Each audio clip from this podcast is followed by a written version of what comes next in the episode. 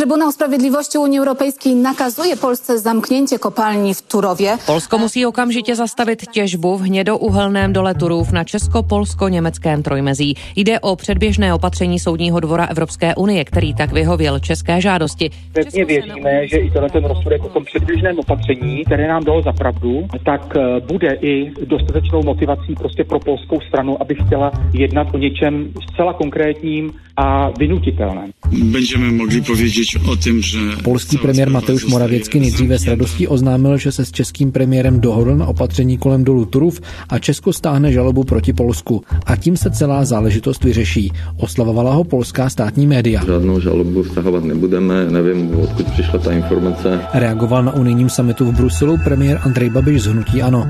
Česko a Polsko zatím stále nenašli východisko ze situace kolem polského hnědouhelného dolu Turov. Soudní dvůr Evropské unie před týdnem nařídil Varšavě těžbu poblíž českých hranic zastavit. Podnět k rozhodnutí dali české úřady, které jsou přesvědčené, že další dobývání hnědého uhlí ohrozí zásoby pitné vody pro tisíce obyvatel Libereckého kraje. Polská vláda ale dala najevo, že těžbu zastavit nehodlá a obě země dosud nedospěly ke svůdnému řešení. O dopadech na české straně už jsme ve Vinohradské 12 mluvili. Co je v sázce z polské strany a kam až spor může dojít? Je pátek 28. května. Tady je Lenka Kabrhelová a Vinohradská 12. Spravodajský podcast Českého rozhlasu. Karolína Bača Pogořelská. Karolína Bača Pokořelská je reportérkou serveru Outriders a dlouhodobě se zabývá energetikou. Thank you for joining us. Hi. Hi. Hi, hi. So how important Karolíno, is the jak důležitá je momentálně v Polsku otázka dalšího fungování dolů v Turově? Je to velmi složitá situace. Společnost PGE, vlastník hnědouhelného dolu a vedle stojící elektrárny, právě otevřela nový blok této elektrárny. To je samo o sobě problém. Zároveň hraje tento důl a elektrárna důležitou roli v celém polském energetickém systému. Elektrárna vyrábí kolem 5 až 7 veškeré energie, která v Polsku vzniká, takže to není v celé soustavě drobnost. Je to důležitý zdroj. Samozřejmě můžeme energii i dovážet, což se děje v případě, že by nastaly problémy třeba v jiných elektrárnách. Ale obecně je elektrárna v Túrově z pohledu energetické soustavy důležitá. Druhá věc je to, že hraje zásadní roli pro místní obyvatele. V dole a v elektrárně pracuje kolem 4 tisíc lidí. Další 3 až 4 tisíce lidí jsou zaměstnané v podnicích, které jsou na elektrárnu a důl navázané. Takže z tohoto pohledu je to zásadní téma. From this side, this is very important too. Tohle vše, co jste zmínila, určitě definuje způsob, jakým se o celé věci v Polsku mluví. A samozřejmě to ovlivňuje i to, jak se o problému mluví v České republice. Pojďme začít od toho, co jste zmiňovala naposledy, a sice situaci v oblasti města Bogatyň, kde důl Turov leží. Skutečně je to tak, že by uzavření dolu, které nařídil Evropský soudní dvůr, ekonomicky zásadně postihlo celý region? The requirement of the European Court. Yeah, To je klíčová otázka. Jak jsem zmínila, v dole a v elektrárně pracuje několik tisíc lidí, takže ano, dopady by byly citelné. Ale netýkají se jen horníků nebo zaměstnanců elektrárny. Jde o to, že pokud horníci mají práci, mohou utrácet peníze v restauracích, obchodech a na dalších místech. Pokud tahle ekonomická síla v regionu nebude, je to pohroma pro další biznis, takže to je další důležitý faktor. Už jsem zmiňovala, že v dole, v elektrárně a v navázaných firmách pracuje asi 8 tisíc lidí, ale celkově by podle odhadů mohlo uzavřením dolu a elektrárny být postiženo až 30 nebo dokonce 40 tisíc lidí žijících v regionu. Takže tu nejde jen o zájmy energetické společnosti PGE, ale o celou bogatyňskou oblast. Is very important. You just came Vy back jste se o tamtud právě vrátila, natáčela jste v Turově během uplynulého víkendu. Co vám tamní lidé říkali? Lidé jsou tam překvapení a zaskočení. Mají pocit, že se podobné otázky objevovaly už dřív, ale že Polsko bylo schopné s Českou republikou mluvit. Existence dolu sama o sobě není žádnou novinkou. V Turově se těží léta. Ostatně i Česká republika má na své straně lužické pán ve své hnědouhelné doly, stejně tak i Německo. Takže to není nic nového, že tyto tři země těží hnědé uhlí. Jak se ale přihodilo, že spolu teď nedokáží mluvit a spolupracovat? Já si to dokážu vysvětlit jen tak, že selhává naše diplomacie. V Bogatyni jsem se ptala horníků, jestli je současný vývoj překvapil. A říkají, že ano. Věděli, že tu jsou problémy, ale netušili, že je možné, že by se kvůli nim důl musel zavřít a že se to stane bez spolupráce a dialogu s Českou republikou. Takže je to pro ně velmi smutné a zároveň mají pořádný vztek. Rozhodně není v pořádku, pokud by se vztahy mezi Českem a Polskem měly kvůli tomuto dolu zhoršit. Pro obě země je současná situace špatnou zprávou. Not only for Poland. So when you look at what, for example, a když sledujete reakce polských médií, polské vlády, i to, co zaznívá mezi lidmi, jaký panuje na věc dominantní pohled? Je ta situace považovaná za výsledek špatné komunikace mezi Polskem a Českou republikou? Nebo kdo je tu považován za hlavního viníka? Česko nebo snad Evropská unie?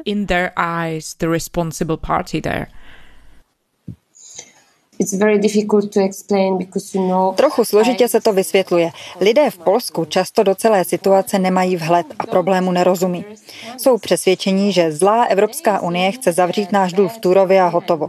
Nerozumí tomu, kde přesně leží jádro celého problému a je to náš polský problém.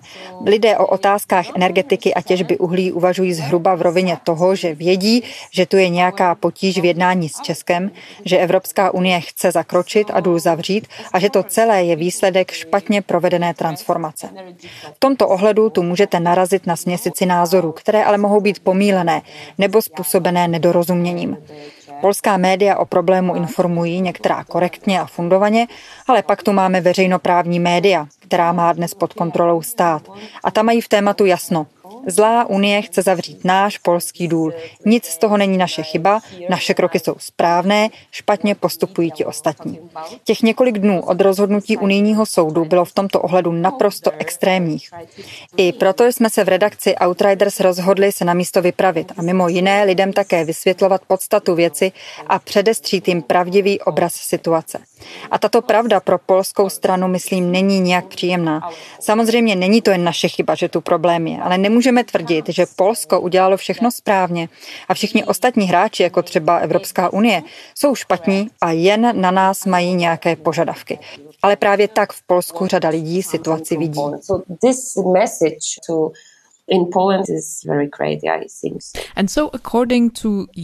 A podle toho, co jste zjistila jako reportérka, která se dlouhodobě zaměřuje na energetiku, kde spočívá jádro celého problému? Kde se podle vás celá věc zadrhla? Uh, Hlavním problémem je neexistující dialog. Nerozumím tomu, proč polská vláda až dosud s Českou republikou nemluvila, nevyjednávala, nekomunikovala. Teď, po té, co se situace tak vyhrotila, konečně na jednání došlo a polský premiér mluví s českým premiérem. Ale proč až teď, po tom, co Evropský soud rozhodl? Co se přece mělo dít už předtím? Takže z mojí perspektivy je hlavním problémem neochota k dialogu. Dialog, I think so. This is the point. A jak polská vláda tuhle svou strategii vysvětluje? To, že nejdřív s českými protějšky nekomunikovala a zároveň i rozhodnutí, že se Polsko verdiktem Evropského soudu řídit nebude a důl neuzavře, jak to rozhodnutí nařizuje. No to já nevím. Vláda to nevysvětluje nijak. Říkají jen to, že je vyloučené uzavřít důl v Turově i tamní elektrárnu, protože je důležitou součástí celé energetické sítě. A v tom má vláda pravdu, jak jsem se snažila vysvětlit.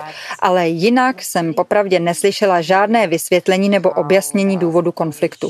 Slyšeli jsme jen to, že skupina PGS českou stranou jednala o budoucnosti hnědouhelného dolu a žádný problém tam nebyl. Komplikace podle nich nastaly až teď. Podle mého názoru to svědčí o tom, že s komunikací skutečně není něco v pořádku. Můžete nás uvést do obrazu, co se týče role energetické skupiny PGE v celé věci. Jak důležitá společnost to v rámci polské energetiky je a jaké panují vztahy mezi ní a polským státem, polským ministerstvem průmyslu například nebo relevantními institucemi. PGE je největší energetická společnost v Polsku. Je klíčový producent elektrické energie v zemi. PGE neprovozuje jen hnědouhelný důl a elektrárnu v Turově. Je to také vlastník největší elektrárny v Polsku a dolu Belchatov. Před rozhodnutím Evropského soudu byl hlavním problémem v energetickém sektoru právě Belchatov. Minulý týden se nakupilo skupině PGE hned několik problémů. Jednak potíže s výrobou energie v Belchatově, pak přišlo páteční rozhodnutí o Turově a potom, také v pátek, v dole Belchatov vznikl požár.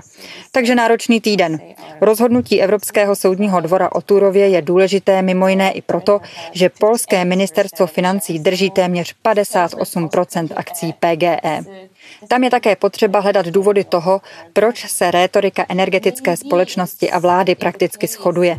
Není to privátní společnost. Stát v ní drží skoro dvě třetiny akcí. Diskutuje se teď hodně o tom, jestli by se, kdyby PGE byla soukromou firmou, debata s Českou republikou odvíjela jinak.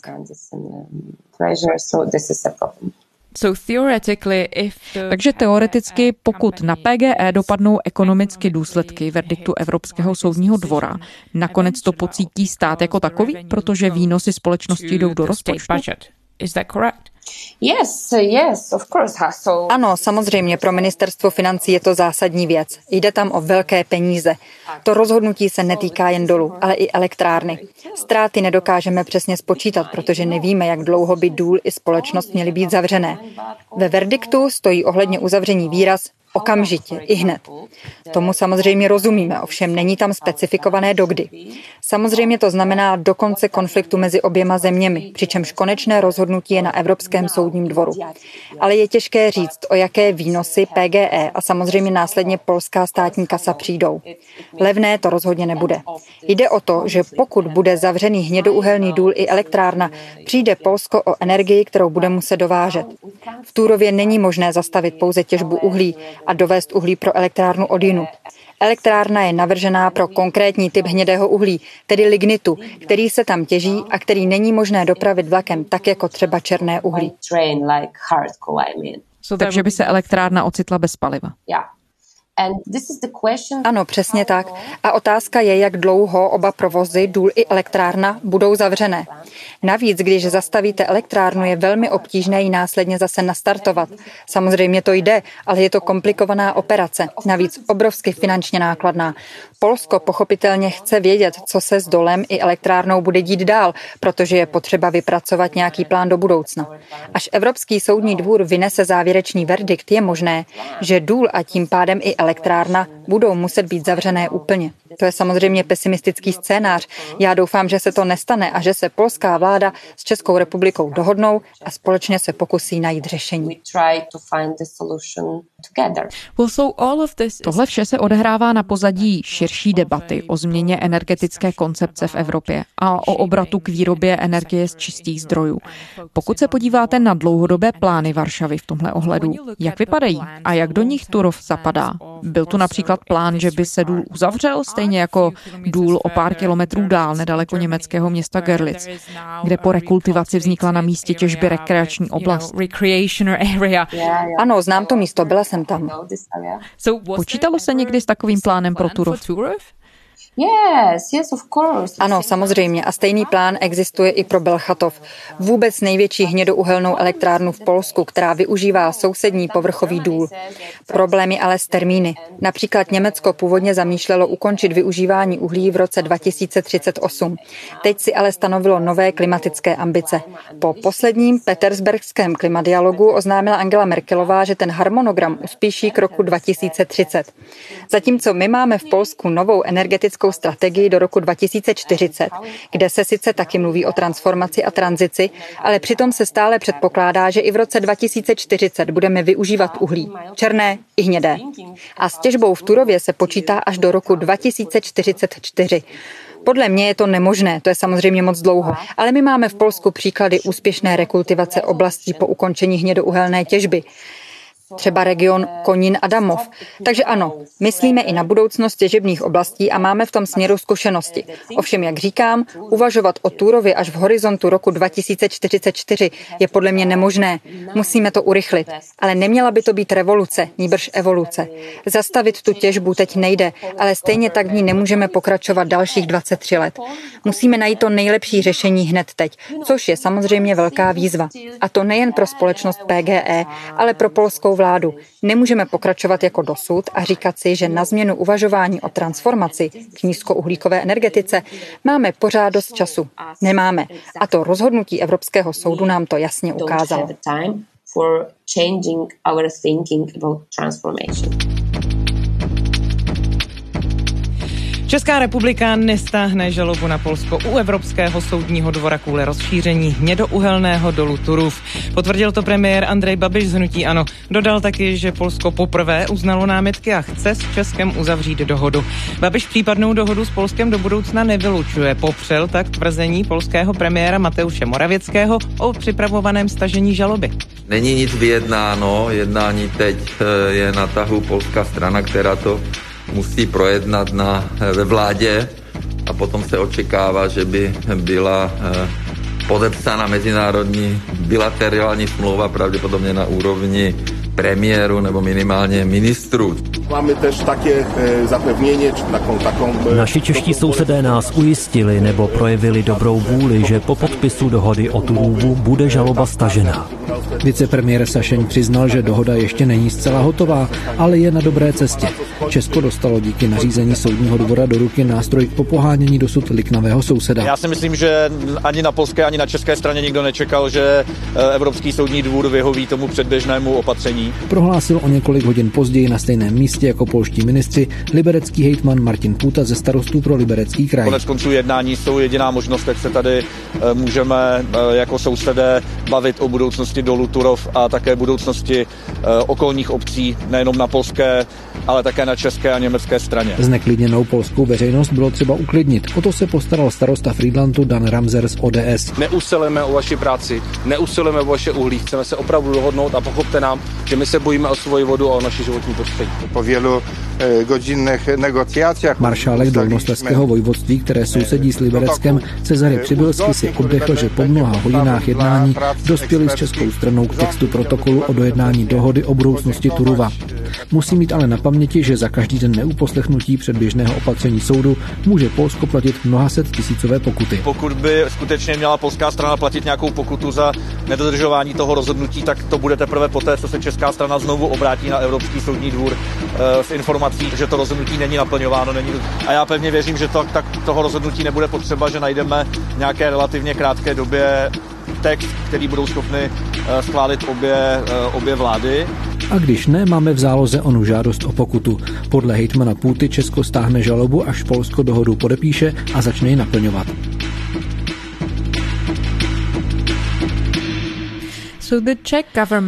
Česká vláda teď tedy chce jednat o možných kompenzacích ze strany polské vlády anebo společnosti PGE s odkazem na potřeby místního obyvatelstva.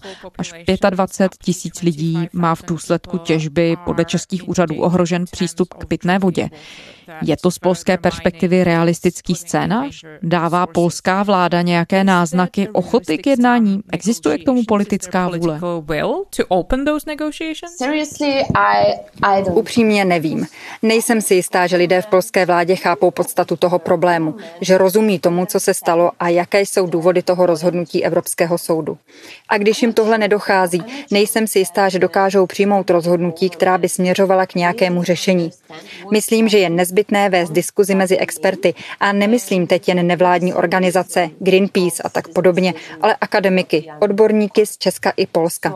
Jenže na to už vlastně není čas. I včera bylo pozdě. Přitom nemůžeme jen tak čekat na konečné rozhodnutí Evropského soudu, aniž bychom tuhle důležitou misi vedli. Nejsem si ovšem vůbec jistá, že to je při nejmenším z polské strany možné. Myslím, že teď především musíme počkat na skutečnou odpověď polské strany. Nejen tu prvotní emotivní reakci, která přišla v pátek po tom soudním nařízení, protože to, co jsem viděla v komunikaci společnosti PGE na sociálních sítích, svědčí o velkém nedorozumění, o nepochopení toho problému. it's a very, very big misunderstanding problem.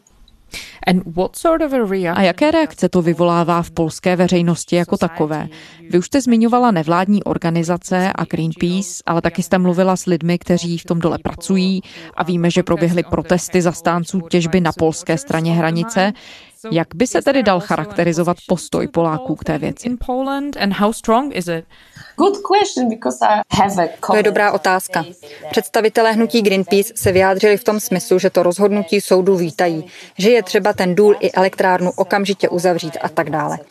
Já myslím, že my Poláci jsme příliš radikální.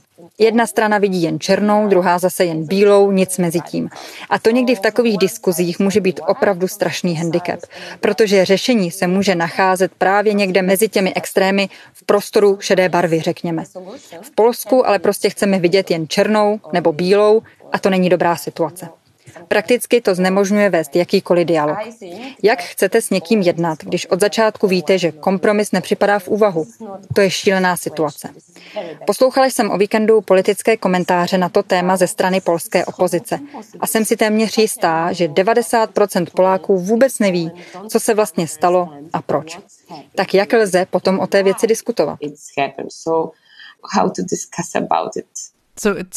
Takže se zdá, že ten problém, který by vyžadoval, jak říkáte, nějaké expertní posouzení, se okamžitě přenesl do politického kolbiště a polarizuje celou zemi. Vidíte tedy aspoň nějakou politickou vůli nebo politické řešení, které by v tuhle chvíli bylo na stole?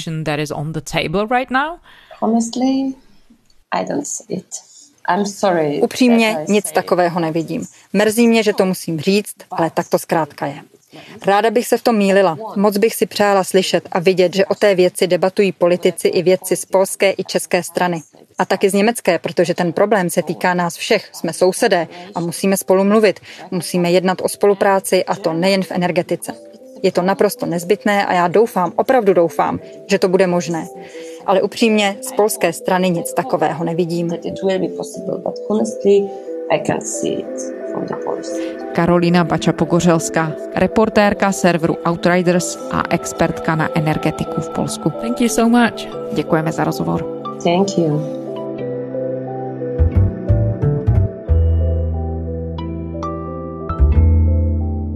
A to je zpáteční Vinohradské 12 vše. Děkujeme, že posloucháte.